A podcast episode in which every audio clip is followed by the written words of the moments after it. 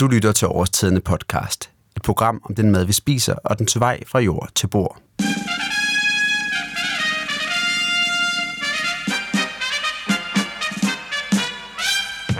Faste lyttere af podcasten vil måske huske, at når vi hører den her musik, ja, så betyder det, at vi skal et smut til Spanien. Her bor og arbejder nemlig Flemming, der er ansvarlig for at finde de producenter, som årsiderne samarbejder med i udlandet. I dagens udsendelse, der skal vi tale om en frugt, som Flemming beskriver på følgende måde. Det, det er jo, et vidunderprodukt. Altså det er også der at knapse sådan en op, og så lige lidt salt på, og så bare spise den med en ske. Det, det, det er vildt. Frugten, som Flemming omtaler i så rosende vendinger, det er avocadoen, og det er den, vi skal tale om i dag. Vi skal blandt andet høre om, hvordan avocadoen er kommet til Spanien, hvordan man sikrer sig den bedste kvalitet, hvem avlerne er, og ikke mindst, hvor de dyrker avocadoen. Jeg har også taget i byen for at tale med Sune fra Stiksen Sushi, der til dagligt bruger hundredvis af avocadoer på deres restauranter. Men først skal vi et smut til Spanien og høre lidt om, hvordan avocadoen kom til Europa. En avocado, for, for at gøre det klart, det er en frugt. Det er ikke nogen grøntsag. Øhm, en avocado er en utrolig gammel frugt. Altså det, det er jo, de siger jo, at det går 50.000 år tilbage, da man, da man havde de første avocado over i, i Mellemamerika, i Peru og Mexico. Og, og, og det skete jo så det, at, at på et tidspunkt så begyndte der en, en, en spansk gut, som stadigvæk lever, han er faktisk Julian Robledo, øh, og bor nede i, i Malaga. Han var på rundt på han, der var han rundt der, på hans tur over i Mellemamerika der, der, der synes han, at det var en fantastisk frugt. Og så den ville han gerne have med til Europa. Øhm, så han tog, han tog simpelthen avocadoer med i flyveren. Og øh, han havde sådan en frugtbutik øh, oppe i Madrid, som, som hans forældre havde. Og øh, så er det jo klart, der, der Julian, han så nogle af de der frugter med ind til Madrid. Der er jetsættet der i Madrid, der, de fandt jo hurtigt ud af, at det var godt nok en lækker frugt. Og det, og det gik rigtig godt for ham.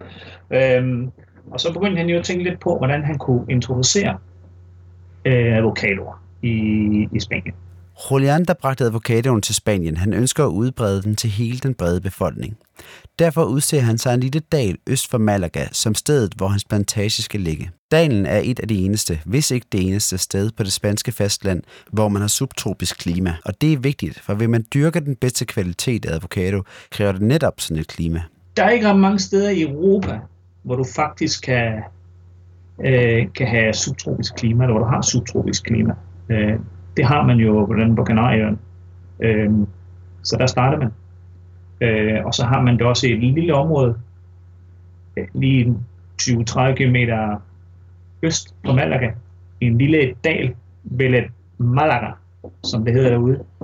Det er sådan en subtropisk dal, hvor, hvor man kan sige, at man har det perfekte klima til, til ikke bare øh, avocado, øh, øh, hvad kan man sige, øh, træer, men også til, til mango-træer. Før var der ingenting. Altså, øst for Malaga var der kun, man kan sige, der var kun øh, natur, inden turismen kom til. Og så fandt man så ud af det, oh, det her er subtropisk klima. Vi kan dyrke avocadoer, vi kan dyrke mangoer, vi kan dyrke passionfrugt. Øhm, altså det, det var jo simpelthen noget, som bare man sagde, okay, det her det er fantastisk, ikke? Og, og at det produkt er blevet så stort i Europa, og du dyrker dem en lille dal uden for Malaga. Altså, det er jo, det er jo, altså, det er jo fuldstændig vanvittigt. Altså, du tænker på Malaga, tager en flyver ned, og så tager folk til Tommelino, og så hvad, hvad de nu gør, ikke? Altså, det er jo, hvis du kører de der 25 km mod øst, ikke? Og så, og så i stedet for bare lige at køre på motorvejen der, eller langs kysten, så banker 15 km nordpå, lige ind i dalen. Altså, det er jo, det er jo ligesom at komme ind i, det er jo ligesom at komme ind i Costa Rica. Altså, det, det er det er vanvittigt, nogle af de steder, man kører rundt, ikke? Og det er også derfor, når vi er rundt der sammen med Enrique der, altså, det, det, altså, du kører op og ned i de bakker der, du har bare følelsen af, at det her, det er altså ikke koster eller solgt, og det, det synes jeg, det synes jeg er imponerende, at man gør de der ting. Det synes jeg, det er at man kunne man gør så meget ud af sådan et produkt der, det er fantastisk. I takt med, at folk får smag for avocadoen, stiger efterspørgselen. Tidligere brugte man uforædlede vilde avocadosorter, hvor kvaliteten var meget varierende. Derfor begynder man at forædle på avocadosorterne. Det helt store gennembrud kom hos en amerikansk avler ved navn Hass. Han fremavler nemlig den mørkegrønne, nubrøde avocadosort, som vi kender fra supermarkedet. Men en ting er at finde den rigtige avocadosort. Noget andet det er at sikre sig, at avocadoen også er moden, når folk skal bruge den.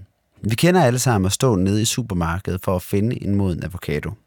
Den mulighed den har man ikke hos årstiderne, hvor varerne pakkes i pakkeriet, og det er derfor årstidernes ansvar, at avocadoerne er modne og klar til brug den dag, de ifølge madplanen skal bruges. Derfor er Flemming i tæt kontakt med avlerne for at sikre sig, at avocadoerne de plukkes på det helt rigtige tidspunkt. Vi, vi beder ikke vores avlere om at høste en avocado, før at, at vi ved, at den kan modne ordentligt. Og det er også derfor, vi mange gange starter lidt senere end andre. Altså, vi starter ikke før, som regel før den første uge i december med at høste avocado. Øhm, så, så, så ved vi, at vi får en avocado, som, som har det, som vi så teknisk kalder en, en øh, olieindhold over 23 procent. og, og det er meget vigtigt for os, at, at lige præcis det der, okay, nu har olieindholdet en avocado has, den har nu 23 procent, hvilket betyder, at fint, nu vil vi gerne høste, øh, vi kan få dem op, vi får dem op grønne faktisk, og så modner vi dem selv. Vi modner dem selv ud i bajet, ikke? Øhm, det, det er vi faktisk blevet ret gode til, og, og der sidder Frank og, og, og nogle af vores dygtige kollegaer der sidder ude på et lille advokatorum, som vi har derude, og, og der modner vi så løbende vores advokater, og ikke bare til, til vores øh, private kunder derhjemme, men også til vores, øh, vores kunder, firmakunder, som det hedder, ikke? restauranter og så videre. Så det, det, det, det er et stort setup. Nu er det faktisk sådan, at jeg tidligere har besøgt avocadorummet i pakkeriet i Bejt Skov. Her kan du høre Kat og Nitaya fortælle om, hvordan de sikrer sig avocadoens kvalitet. Hvordan ved man, at en avocado er helt perfekt? Vi kender godt avocado, så, så vi kan godt mærke Altså, når jeg går rundt ude i mit supermarked og prøver at finde en, øh, en god avocado, så, så har jeg jo lært det her trick med, at man skal, man skal mærke på toppen og bunden, eller sådan Nej, noget. bunden. Bunden kun? Ja. Okay. Så bunden kan man have, så er man ikke mod i. Kun top, så er der ikke der i hele. Vi kan tage kun bunden. Så det er faktisk bunden, der er det ja. vigtigste. Ja. Hvis, øh, hvis en kunde en dag oplever, at den er ens øh, avocado er hård, Ja. så ved man, det er jer to, der har... Ja, ja, så tror jeg, de har. Man skal ringe siger, til. Ja, så må gerne lægge til din... Ui! Nej, det er 100 procent, vi ikke tager hård til kunder. Vi tager kun 100 procent. Ikke dårligt, ikke hård. Super godt. Nu skal vi ud og besøge Sune fra Stiksen Sushi, der til daglig bruger avocadoer, som de modtager fra årstiderne.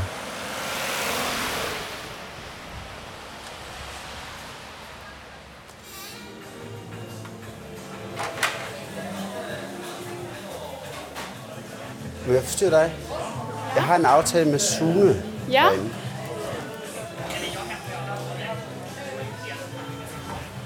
Sune. Dag.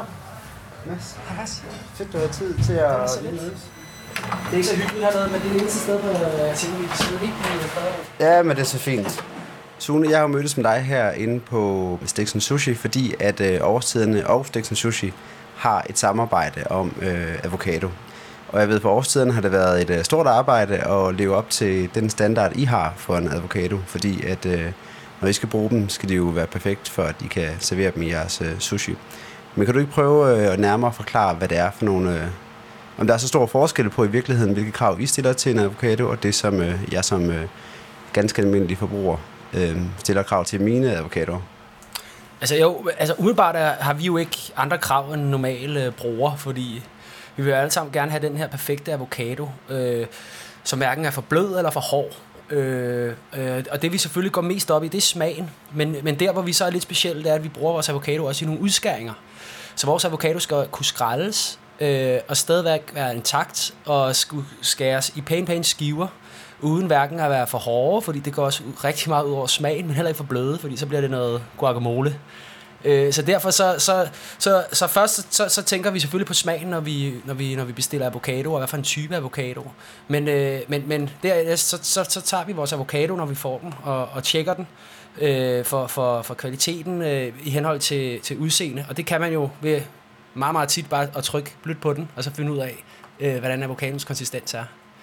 Øhm, men der, hvor vi er, er, er lidt nat til, det er, at vi bruger så mange avocadoer, så, øh, så vi skal have et rigtig, rigtig, rigtig, rigtig, rigtig stabilt godt produkt hver gang. Fordi det duer ikke, at vi skal, vi skal kassere halvdelen af kassen. I har tidligere I har fået normale øh, avocadoer, som, øh, som har været konventionelle. Nu har I så lavet det her samarbejde med årstiden om at få økologisk avocado. Jeg ved ikke, om kan man overhovedet mærke forskel på det? Øh, man kan sige først og fremmest, så, så, så det der har været det positive af smagen. Øh, den økologiske avocado er som regel øh, meget mere cremet og meget mere fyldig i smagen. Øh, så jeg vil våge påstå, at man, hvis man blindtestede den, så kunne man nemt smage forskel. Kan du prøve at forklare, hvorfor det er, at Sixten Sushi har valgt at bruge økologiske grøntsager i deres, øh, i deres sushi? Jamen altså, vi, vi vil jo gerne prøve at, at, at gå den rigtige retning, øh, også i henhold til at, at, at være god med, med vores miljø. Øh, I og med, at vi bruger så mange øh, produkter i, i verden, og, og rigtig, rigtig, rigtig mange øh, proteiner og grøntsager hver eneste dag i vores forretninger. Så når vi går ud og vælger at bruge økologisk, så, så selvfølgelig, ikke, selvfølgelig er det ikke en, en stor ting i forhold til verdens forbrug, men det er alligevel en stor ting i forhold til den enkelte, enkelte husholdning. Øh, så vi gør det jo først og fremmest for at, at få et godt produkt, men det er også lige så meget for at, give et godt signal til omverdenen og til vores medarbejdere og til vores gæster, at vi, vi tager det her seriøst. Nu er vi jo så heller ikke helt frelste, fordi at nogle af de ting, vi får, blandt andet avocadoen, er jo heller ikke dansk og for, øh, nærmiljøet, men, men øh, til gengæld er de så ikke sprøjtet og, og så videre, så videre, som i hvert fald ikke er særlig godt for miljøet. Avocadoen den kommer jo nede fra Syd- og Mellemamerika og så spredt sig til resten af verden derfra. Derfor kan det godt virke lidt mærkeligt, at øh, den er havnet i sushin. Kan du prøve at forklare, hvordan det, det er sket? Altså ja, efter øh, 2. Verdenskrig var der rigtig mange japanere, der drog ud i verden, og øh, de fleste af dem drog østpå. Og øh, og flyttet over til øh, USA, øh, Nordamerika, og også rigtig, rigtig, rigtig mange japanere flyttet til Sydamerika. Og der fik de selvfølgelig kendskab til en masse nye råvarer. Øh, men de havde selvfølgelig lyst til at lave deres traditionelle mad, og blandt andet sushi var en ting, som de savnede ved at være et nyt land. Men de havde mange problemer med at få den samme kvalitet af fisk. Og Japan har altså haft en kæmpe stor tradition for at behandle deres friske fisk rigtig nænsomt, i og med at de spiser sushi. Så japanerne prøvede jo at, at lege med de ting, de, de, de nu kunne få fat på, og en af de bedste produkter, man kan få fra Sydamerika, også i Kalifornien, det er avocadoen. Øh, og avocadoen er øh, så genial, øh, fordi et, den fungerer med stort set alt seafood, øh, og også med rigtig mange andre ingredienser, men den har også den her øh, cremethed og fyldighed, som på nogle måder kan erstatte kød og fisk. Øh, du har ikke den, den umami-smag, som man selvfølgelig gerne vil have fra, fra, øh, fra proteiner, men den har den her fyldighed, som også mange vegetarer sætter stor pris på. Øh, og øh, den klassiske rulle, som er sådan en signaturrulle i stort set alle sushi-køkkener, California Rolls, stammer jo netop fra Kalifornien, og en af de største ingredienser i den er avocado. For sidste gang skal vi tilbage til Flemming i Spanien, der fortæller om, hvordan han finder de avlere, der leverer årstidens avocadoer. Ja, der har vi gjort fuldstændig det samme, som vi har gjort med, også med vores avler på, på grøntsager og så videre. Altså for det første, så leder vi efter de, de rigtige økologer. Øh, folk, som er villige til at, at tage kampen, øh, kan man sige, øh, med, med at lade naturen gøre sin, øh, sin gang.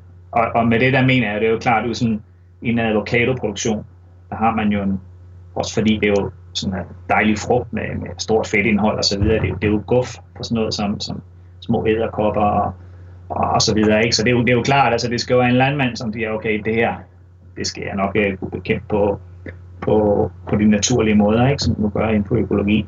Så der fandt vi så Enrique Morales, som, som har en, en, en, en pæn stor farm efterhånden dernede i Valep Malaga, ikke? og han, han startede i 2001 med, med 5 hektar, ikke? og øh, avocadoer. Og nu, nu er han ved at op på 25, øh, og øh, får også lidt hjælp af et par avlere, øh, som, som er naboer. Og, og det er jo altså, en fantastisk farm, han har. Han har det hele samlet. Øh, du, du, kan, du kan gå rundt, og man har altså sådan en følelse, når, når man er nede ved ham, når man er rundt i, i Mellemamerika. Du går rundt der, så hop, der kommer der lige et mangotræ, og, og sådan noget, det, det er utroligt, man, man stadig ser sådan noget i Malaga. Altså, det, det, det, er virkelig, det er virkelig imponerende. Og så er det jo klart, at at sådan noget som avocadoer, øh, altså man skal tænke på, sådan en avocadotræ, når den giver fuld produktion, så er den jo mellem så for fire år gammel, der kan du begynde at, at plukke sådan, så siger man, så begynder det at være et voksen træ. Ikke? Men allerede når det er 20 år gammel, så, så, så er træet ved at være gammel. Det vil sige, at du skal også sådan løbende rundt, og så skal du renovere. Øh, du skal måske have nye træer ind. Øh, du skal måske sådan prøve lidt om, og og sådan nogle ting, ikke? Og, og Enrique Morales, han, han render rundt ud i hans mark og gør det der konstant, ikke? Det, det, det ligger der, han har, han, han har fået på det dernede, men det er klart, altså, det er jo, det, det tager tid, ikke? Og vi har været, vi har været, altså selv vi har været over om at finde uh, gode avler. Det er ikke noget, man bare gør fra den ene dag til. Det er det. Hvad gør årstiden så helt konkret i de perioder, hvor at øh, avocadoen ikke er i sæson i Spanien? Ja, det er jo, det er en, altså, en rigtig stor udfordring, fordi så, så er det jo klart, altså, så, så er vi nødt til at, at købe i Mellemamerika. Når jeg siger nødt til, så er det fordi, at, at det er jo klart, at vi, vi, vi kan umuligt øh, rende rundt ude i marken hver dag og, og holde øje med avocadoerne og se, øh, hvordan og hvorledes. Og, og det er også lidt svært at, styre på, at få styr på, hvilket klima der er i Peru og Mexico, øh, og hvornår det er bedst at tage det forskellige. Men, men det vi gør, det er, at altså, der ligger jo en, en sæson, som man kan sige, som er fra, altså, lad os bare sige, den krydser lidt, når vi, når vi slutter i Spanien. Fra april, så starter vi med avocado fra Peru. Og der har vi sådan nogle gode kontakter over i Peru øh, til nogle farme, som ligger cirka, jeg tror, det er 1000 km nord for Lima. Og den snakker vi med dem, og, og, og som de også siger, jamen altså årstiderne, I har jo en no-fly policy, og det har vi jo. Vi har en no-fly policy, og det betyder jo, at, at vi ikke bare kan flyve avocado ind, som, som supermarkederne gør, når vi ser dem derude. Altså der, altså fra, fra juni, eller måske maj allerede til, til november, altså de avocado, vi ser ude i supermarkedet, de er jo, de er jo, de er fløjet. Altså det vil jeg sige, at næsten i hvert fald 95 procent er. Og det, det gør vi ikke. Vi, vi køber dem i Peru, og når de kommer i Peru, når de slutter der, så tager vi til Mexico, og så køber vi i Mexico. Der er nogle, nogle, nogle avler derovre. Men de er på en båd, og det tager altså derovre fra fire uger, inden vi får dem ind. Og øhm, det betyder, at vi er nødt til at selvfølgelig at, at plukke avocadoen til lidt mere umodne. Øh, de er stenhårde, når de kommer ind. Og, og det giver nogle flere udfordringer ned på, ned, ned på, ned på vores, vores lager, ned i vores modningsrum. Ikke? Øh, men, men altså, det er jo også noget, som vi er blevet bedre til i morgen, ikke? Og, og vi synes, vi har rigtig godt øh, styr på det. Der er ingen, der er ingen tvivl om, at, at, at vi foretrækker vores advokater fra, fra Spanien, fordi at, mm, vi kan stå og se på dem dagligt. Øh, vi kan sige til en Enrique, hvad synes du? Skal vi plukke dem nu? Fint, det gør vi nu, de her klar, og så sender vi dem op. Og, men det samme prøver vi faktisk at gøre over i Mellemamerika. Med den udfordring, at det tager fire uger for mig. så kommer jeg jo til at tænke på et, et spørgsmål, som jeg tror mange vil stille, når de, når de så hører det her om, at, øh, at man får avocadoer helt over fra Syd- og Mellemamerika.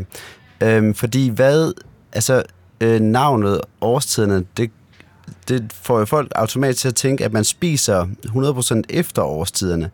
Hvad er argumentet for, at at vælge at få avocadoer ude fra sæson, i hvert fald i Europa, fordi det er jo immer væk, langt væk Sydamerika og Syd- og Mellemamerika.